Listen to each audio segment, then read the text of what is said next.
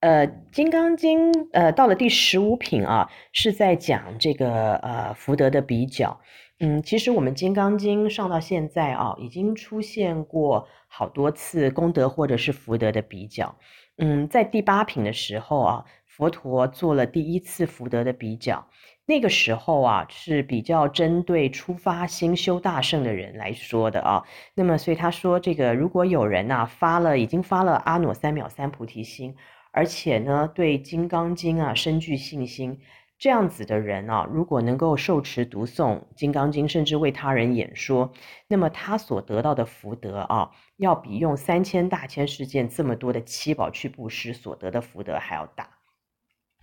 呃，那么到了第十二呃十一品的时候，呃，佛陀又做了第二次福德的比较。呃，那么随着经文呃。越越越后面呢，这么就越来越深入，所以啊，那个时候啊，是说如果有人呢、能够照着佛陀在《金刚经》里面的教诲，真正做到修福又修慧，而且啊，这个清净心已经开始现前，所以我们说是因无所住而生其心嘛。那么生心跟发心是不同的，发心是你原来呃没有这个想法，那么你去发心去做这件事情。身心呢，其实已经就是说，我们原来具足的这个清净心啊，啊、呃、现前了，所以我们是说清净心升起了，我们原来就具足的，那这个、呃、程度啊，是远远超过前面发心的这个程度。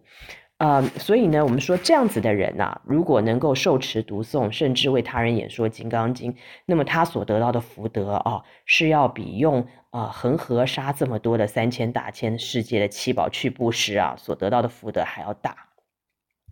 呃，那么往后走啊，到了第十三品啊，呃，佛陀做了第三次福德的比较。那当然，这个时候是更加的深入了。那么他说，如果有人啊，能够照着《金刚经》的这个纲领去修行啊，真正做到，已经做到这个不着名字相、不着言说相、不着境界相、不着声相，那么这样子的人啊，功力的深厚啊，如果他能够去受持读诵，甚至为他人演说《金刚经》，那么他所得到的福德啊，是要比生生世世啊用生命去布施所到得到的福德还要大。那么我们也知道，这个生命布施啊，呃，是这个呃，他的福德或者是功德是远超过用金钱去布施，所以由此可见，也是《金刚经》啊，这个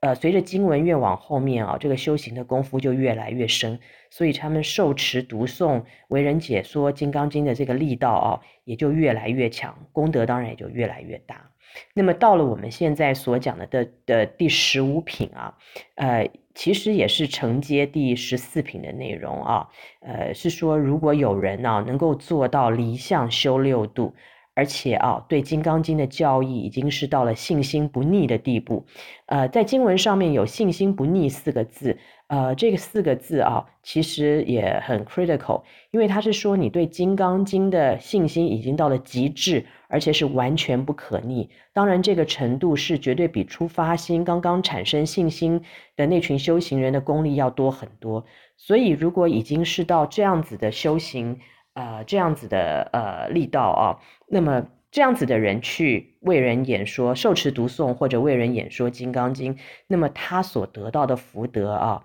呃，会比生生世世无时无刻不在以生命布施，简直是不以数计的生命布施所得到的福德还要大。呃，所以这个从这里啊，也可以看出来，佛陀在讲这个《金刚经》的时候啊，的确是由浅入深，啊、呃，一层一层的往里面走。啊、呃，力道越来越强，功力越来越深，那当然，呃，所得到的这个功德啊，呃，也就是越发的不可思议。呃，经文呢，接着又说啊，呃，这个《金刚经》啊，有着不可思议、不可称量的无边功德啊，啊、呃，并且指出啊，这个《金刚经》啊，其实呃，是为了发心修大圣的人而说的，呃，大圣人呢，这个发心修六度。呃，发心啊，去帮助一切众生离苦得乐，呃，实在是啊，担负着这个续佛慧命的重任啊。那么日后的成就啊，必定是大到不可思议。呃，这呢也绝不是这个呃小圣人呐、啊、所能够理解的。呃，因为这个小圣人呢、啊，他们只呃只是求自己的解脱，嗯，并没有这个发菩提心啊，去帮助众生解脱。呃，因为没有发这个菩提心啊，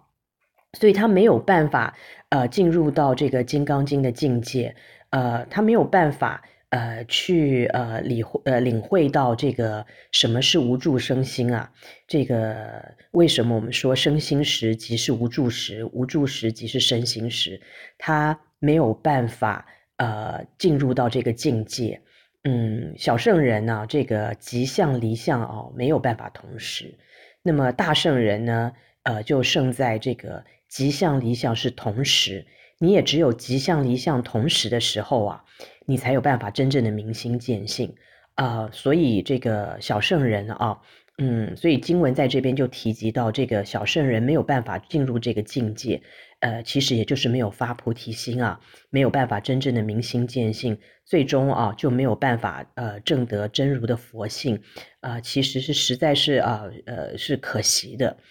啊、那么到经文的最后啊，呃。这个佛陀又再一次的提及啊，这个《金刚经》所在的处所啊，这个呃，就有如佛塔寺庙所在的地方啊，天龙天龙鬼神啊，无一不恭敬礼拜啊，呃，那么他们对如果处所啊都是如此的恭敬啊，呃，这么大的这个呃能量啊，那么那更何况那些呃对《金刚经》啊这个信心不逆啊。依教奉行的大圣人，那么这群人呢、啊，日后的成就啊，必定是大的不可思议。